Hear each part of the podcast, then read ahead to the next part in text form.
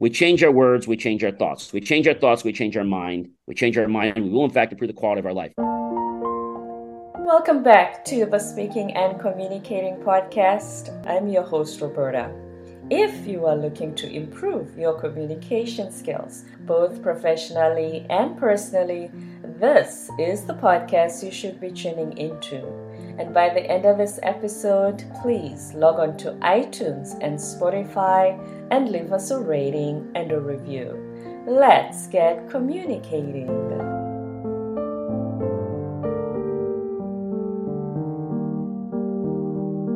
Today, my guest is here to help you break bad habits, stop making the same mistakes, and manifest the life that you desire. John C. Morley is a serial entrepreneur. He's the founder of Believe and Achieve dot com, and he will help you find the passion in your life and live it. Before I go any further, please help me to welcome him to the show. Hi, John. Hi, Roberta. It's a privilege and pleasure to be here. Thank you for taking your time to be on our show. Welcome. Please tell us a little bit about yourself. I'm a serial entrepreneur. And just to tell you what that is, it's not just a business owner, because a business owner actually owns the business, but they don't do it because they're passionate at it. And so by being a serial entrepreneur, you usually find something else in your business or another that you want to fix. And so you start another business to fix that problem. I'm an engineer. I am a national keynote speaker, a marketing specialist, video producer, and I love helping people get that aha moment. Letting people see that, you know, there are tools they can start to utilize right now. They don't need to buy a book. Uh, they don't need to spend seven hundred hours. Uh, they may have to practice a little bit, but they can start making these changes, Roberta, in their life like that. It seems, especially doing this podcast, there's a lot of stuff that we know and we keep saying the same thing over and over again, but we're not changing. What's the missing link there? The question we have to ask ourselves is, do we want to change? That's number one. Maybe change is something that we heard from a bandwagon or from other people, and we want to be like the Joneses. So do we really want to make a change, or are we just like kind of conning ourselves to say, okay, yeah, I want to change. And you tell everybody else you want to change, but you're like, no, nah, I'm not changing. Like, I'm going to tell people I'm going to change, but I'm really not going to change. So you like elude yourself. And people are afraid of change because they don't know what it's going to be like, Roberta. Mm. They know what this is like. And they figure that if they keep doing the same thing over and over again, maybe they'll get different results. But we all know that they won't. That's insanity. So I think people need to learn that lesson. And what I found is that people don't want to learn that lesson until it gets serious. And life knocks you over.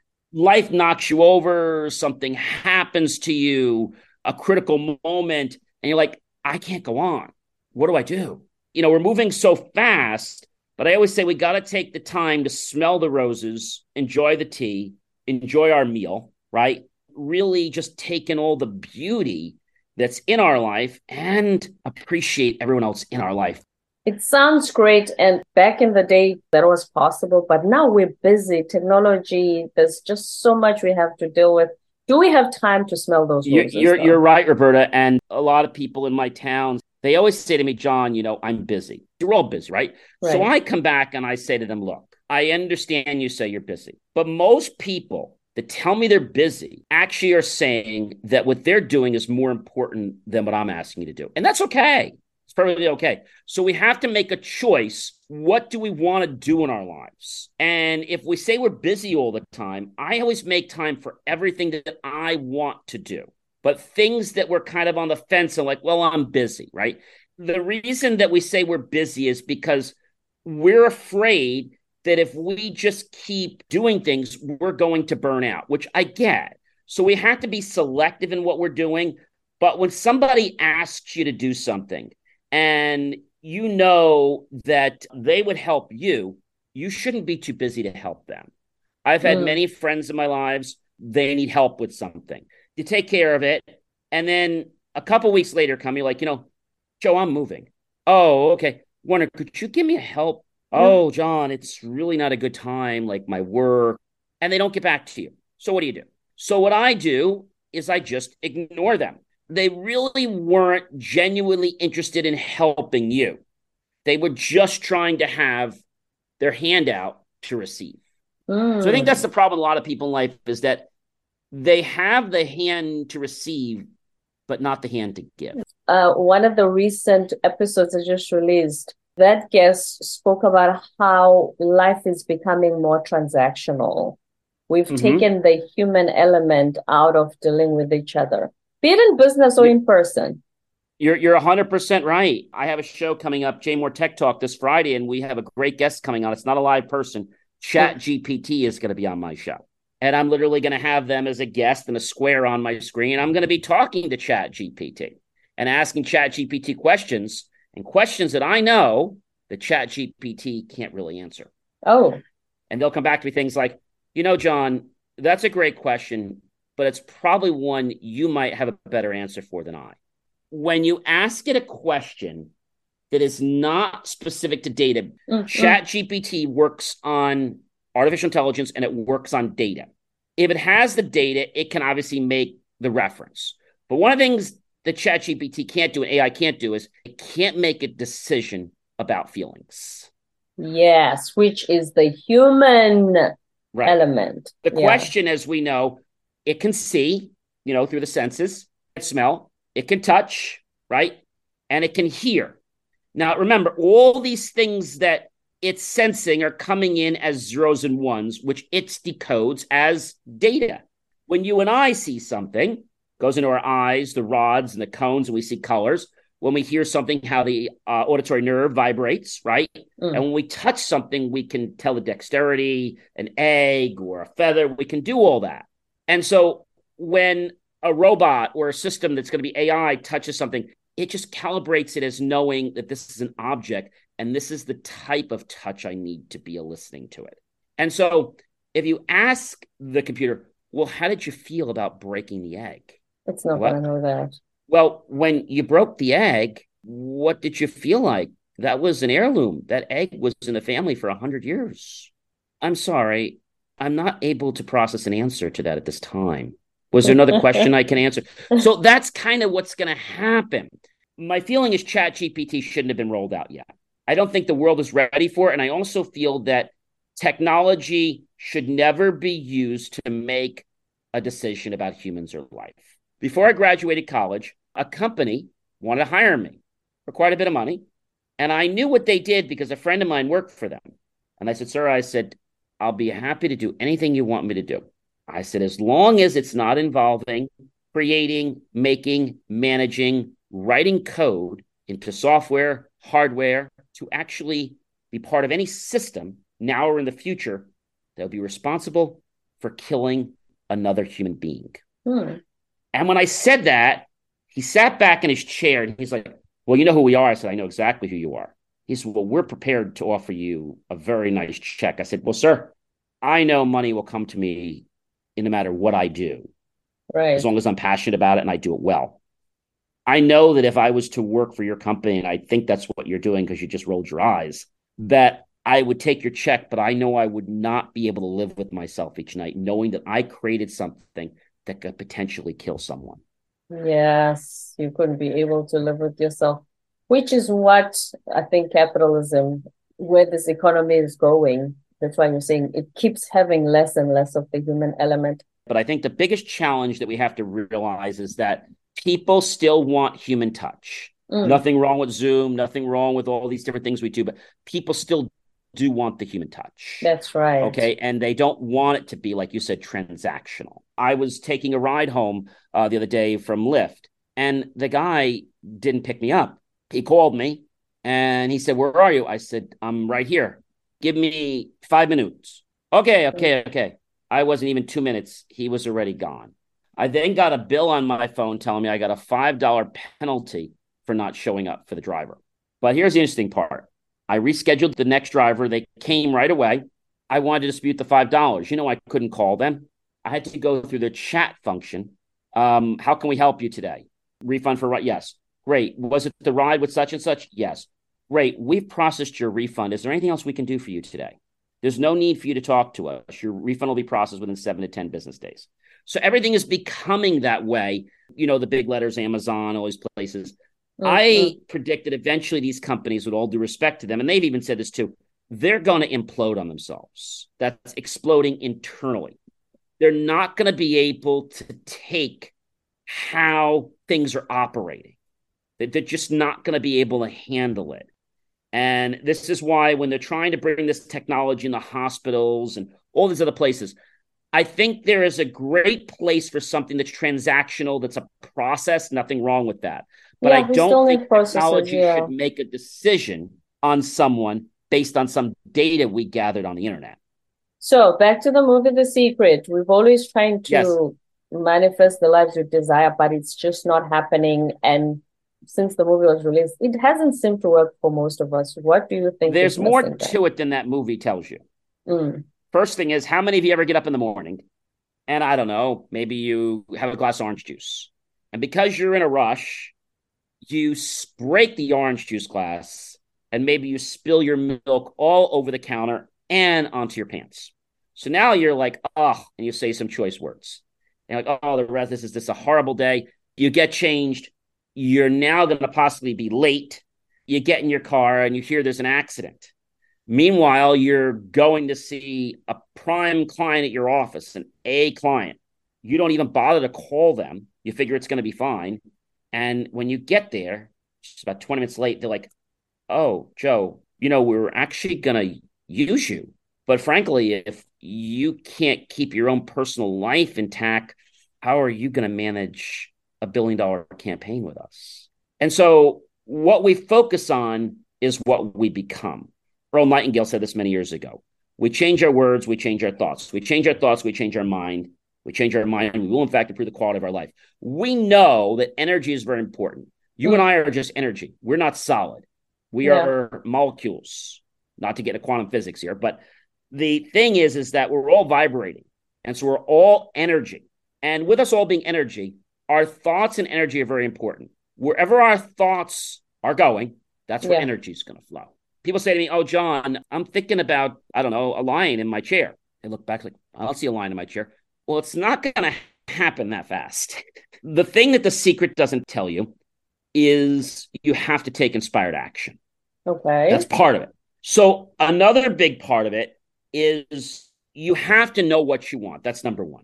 So I don't know, maybe you want a new car. Mm. I did this. It was one of the first things I manifested uh, when I got out of college. I wanted a, a certain kind of luxury car.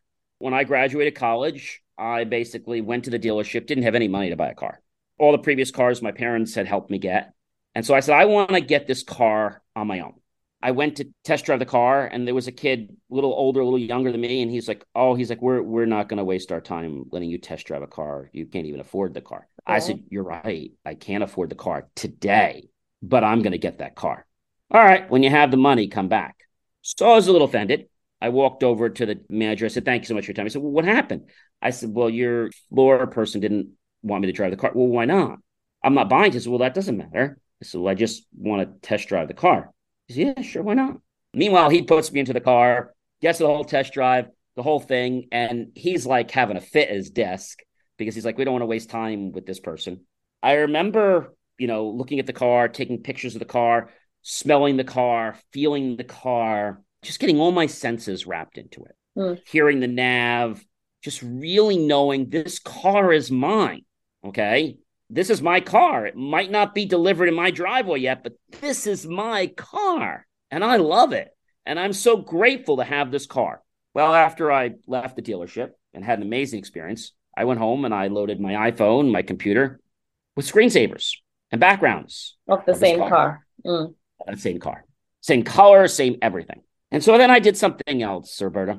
I decided to take a test drive in my car every night. I sat in my chair. I'm also, as I told you, certified in neuro-linguistic programming and the right. Silva method and, and hypnosis. But all I did was I closed my eyes and I took a deep breath. Held it for three. I took a breath for in and out. For three, while I pictured the number three in my head three times. Yes. Then I did the number two. Inhale for three, seeing the number two in my head several times, holding it, and then exhaling again to the count of three.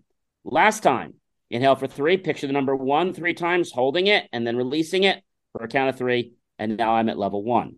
Yeah. And then I decided in the beginning, you always want to start counting from one hundred if you're new to this. So now I only do like ten, but I started with one hundred. And I just started going one hundred, ninety. And I just started just letting my mind just drift. I took my eyes and I just kind of looked up a little bit at my brow while they were closed. And I said, okay, let me go um, take a drive in my car. I wonder where I should drive today. So I got in my chair. I said, oh, yeah, that's right. This has a smart start, this car. I don't have to have keys. The keys are in my pocket. I pressed the button. Made sure, I first made sure the mirrors, made sure everything was good, put my seatbelt on. Memory seat was all adjusted the way I wanted it. And I pressed the button. Car started, make sure the air conditioning, everything was good. I said, oh, let me just check, make sure no one's behind me. Oh, that's right. I got the rear view camera. Back up. I'm going to go to my street. I think I'm just going to drive around the neighborhood a little bit. I won't go too far. And I just started driving. This is nice. I'm just driving around. All right, let me make a left on the street. Watch for the dogs. Hi, waving to neighbors. And just kind of driving around. And we took it a five or ten minute drive. I said, and it was good. I think I'm going to drive back home. That was a lot of fun today. Yeah. And then after I did that for a week, I said, you know what? I think I'm going to go to the store with my car. Today, I think I'm going to go for a car wash. So car you wash. Really felt the experiences of already having the car. Yes, Roberta. Mm-hmm. So that is the first thing. Now, we want the car, but we don't know how to break the habits that are holding us back from getting okay. the car. So the habit that you don't want the car, let's just say, so I don't have the money, I'm never going to get the car. That's a problem. So what we need to do is say, car's not here yet, but it's on its way. It's being made. They're actually making it for me right now. It's just not ready yet. But when it's ready, I'm going to get it. And within six months, that car showed up in my driveway. Wow. Was that magic? Well, I had to take steps, obviously, to get the car. But I was tuned in to the frequency. Now, we all know radio stations, right? So if you tune your dial to a certain frequency, you're going to hear that radio station. I just tuned myself into the frequency of my new car. I even had pictured when I got the car, because, you know, a lot of times at the dealerships, they don't always give you things. Because, you know, like sometimes they're cheap. I pictured that, you know, when I get the car, sales rep's going to probably give me money to go get dinner. The car's going to come pre-filled with gas. And they're also going to give me a gift certificate to go get a co-collection of music or something. Before I pulled out, oh, Mister Morley, we just want to say thank you to you. Here's a gift card to go get yourself and whoever uh, some dinner. Oh, and by the way, here's a fifty dollars gift certificate to go get some music for your car. Wow.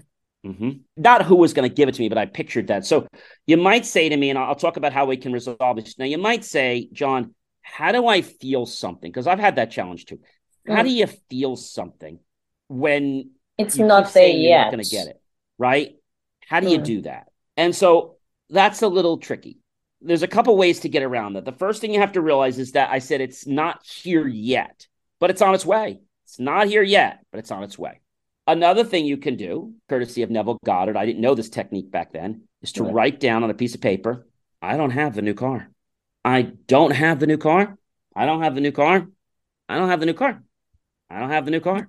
And I was specific which car. I don't have the white bubble car. Isn't that counterproductive? I, Shouldn't no, you affirm that coming, being no, there already? No, it's not. Because your mind doesn't hear the not. I'll tell you how I know this. So Neville Goddard was around many, many years ago.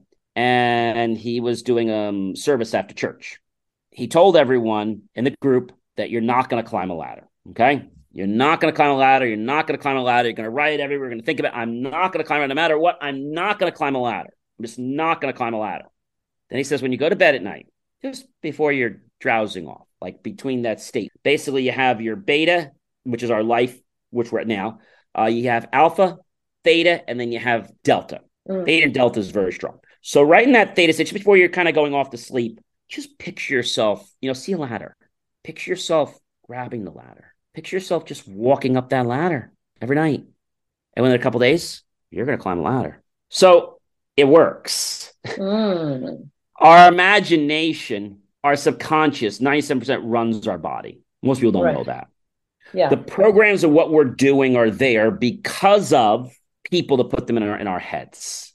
Ourselves, our parents, friends, relatives. So it leads me to another important point. One is if someone says something to you like, oh, you're not a this, you're not a great that. I'm never nasty to them. I'm like, you know, I appreciate your comment. I've been doing this for several years. Many people love my work, but thanks. Have a great day. Yeah. So you need to negate it. You don't have to be nasty. If you just walk away and you say nothing, that's fine as long as you say in your brain, I'm good at this. Because if you don't say anything, your brain is going to take that as an okay, like a save. It's like they're rejecting you, your expertise, or what you think you're good at. So yes, how yes. do we handle rejection and it doesn't get to us? No one, no one, no one, no one, no one, no one, no one, no one has the right to make you feel inferior about yourself except for one person, you. Me. Mm-hmm. So when somebody is negative around me, I say, hey, you know, what happened? What's going on? How's it going? Oh, John, it's not a great time. All right, no problem. Um, why don't we catch up another time? Yeah, that's fine. Another time comes. Oh, just having a horrible time at work, quotas, my girlfriend, this, that. All right, well, call me again. We'll, we'll do this again another time. Like I said, I, I'd rather, you know, it doesn't seem like you want to really do anything fun tonight. So call me when, when you're ready, because I don't want to hang around with you right this. Third time gets together. What's going on? Yeah, I don't know. Just not a good night. You know what? I don't think we probably should hang around anymore. You know, it was fun, but I think we've outgrown each other. To be honest, um, I don't hang around negative people. And it sounds like that's the path you're going down. So I think I'm just going to say goodbye.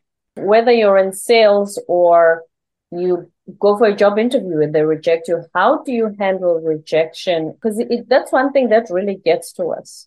Yeah, yeah, I'll get to that, and then I'll get to how we fix that problem we were talking about. Oh, okay. So before I started my company, one of my I T companies was part-time when I, I started in college, but it was part-time. And I worked for the, the government, didn't get paid what I was worth, but it was okay. I just wanted the first job. And they weren't treating me very well. And I decided after all, I said, you know what? I don't need this abuse. I think mm-hmm. I should quit, but I need to do it in a proper way. And so I remember going into the H R's office, person's lady's office. I'll call her Mary. That's not her name. Knocked right. their doors. Hey, Mary, do you have a second for me? Oh, yeah, sure, John. I just want to say thank you. Oh, well, you're welcome. For what? I want to thank you for helping me become a better version of myself. Oh, well, you're welcome. Because today, Mary, is my very last day. I'm not a fan of this negative culture, controlling people, manipulating people, chasing them because they're three minutes late. You know, you want me to race a traffic light. Well, John, you know, you're going to lose your vesting. No matter what I do, I'm going to make money. I'm not going to be manipulated by anyone. So you got to be nice to people, not because you have to, but because you want to. Yeah. When you're nice to somebody because you have to, it shows. So that's the rejection piece. But we also reject ourselves. So we have to love, like, trust, and believe in ourselves. That's why I have a hat on, Believe Me Achieve dot com. That's my slogan, Believe and Achieve. Yeah. We have to believe before we can achieve anything. If we never believe in ourselves, we're never going anywhere. I don't that's care. True. And so when we talk about manifesting, we want to feel it first, manifest it second. See, things get man- created first in the mind, mm-hmm. then they get created a second time in the world. And so how do you make that car happen? So when I went home, I felt it. But if you're somebody that, I don't know, you're trying to manifest a car, but you just can't do it. You might say, hey, John, I can't visualize. Well, first of all, you don't need to see the car in the exact colors. You'll get better with visualization as you do it. But even yeah. if you just see it as best as you can, that's fine. The challenge comes when people can't visualize because they don't feel they're worthy. Um, whenever I have trouble, let's say in the past, trying to manifest something, and I know I'm worthy of it, what I do is I go back to my grandparents, and I go back to remembering the best times of my life with them. And I go back to saying, you know, Grandpa, you know, Grandma, this is what I'm what I'm working on right now. Hoping you can help me. I'm building this home. I just want to tell you what it's going to look like. I know you're probably going to see it when it's done, but I just want to share it with you because I know you'd be supportive if you were here. Right. Or I just want to tell you about my new car that I'm getting. Or I want to tell you about this new customer I'm getting. Or I, I want to tell you about this new radio show. I just want to tell you what I'm doing because I got to share it with someone. And I know you're not going to tell anyone. And strangely, after that, you start to visualize it because you're trying to tell it to your grandma. You're, you're trying to give that mm, picture. That to physically see it. Yeah. Yes. Because I'm trying to show grandma, show grandpa what I'm trying to build. Yeah. And when yeah. you're doing that, see, when you involve another person, it's almost impossible to not visualize. Mm, it's like having an accountability partner. Yeah. Right. When you try to do it yourself, but a lot of people think that you have to have someone alive to visualize. You can, but I'm proof that you can have people that have passed away and use them to help you visualize. Mm, and so, so you can do it in so many different ways. Before we wrap up, I just want you to give us just one strong tip of something when people finish listening that they can then start doing today. The one thing I can share with you, Roberta, is to develop an attitude of gratitude. Mm. I call it John's alphabet of gratitude. And so you take every letter of the alphabet, but you would start in the morning, at least do it once or twice a day. And so you're like, you know, I'm so happy and grateful. A. Now, you don't want to just say it. You want to feel it. Yeah. Okay. And I didn't even get into this with you guys. Your brain is not what runs your body. Even though subconscious runs it, your heart is where the feeling engine is. Mm-hmm. Your heart is what sends more data to the brain than the brain sends to the heart. So, A, not just saying it, I feel it. I'm so grateful to be alive. Mm-hmm. And I can feel it. Another one is, I am so grateful to have air and be able to breathe so well.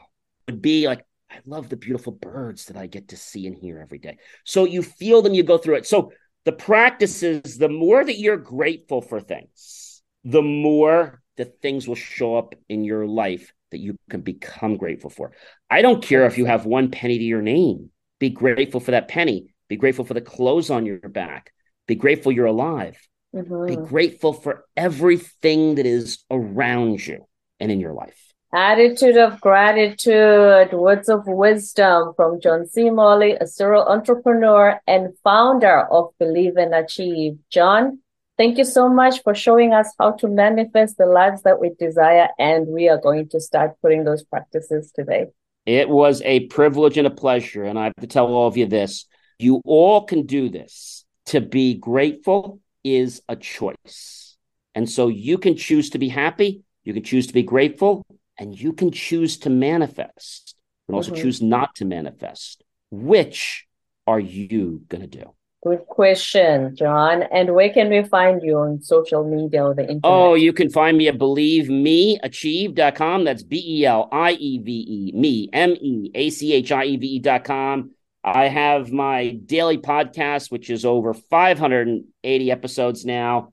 Wow. And uh, I also have a, a national radio show that's on every Tuesday morning called Inspirations for Your Life Drive Time. And there's so much more great content. You can check out my articles that are free. And there's just so much stuff you can start making a part of your life, because just like you have a diet to eat well, you need a mental diet, because mm-hmm. that is just as important as the food that you and I digest every single day. Very true. Believe Me Achieve dot com. Thank you so much, John C. Morley. Don't forget you, to subscribe. My pleasure. Thank you for being here. Don't forget to subscribe, give a rating and a review on iTunes and Spotify, and stay tuned for more episodes.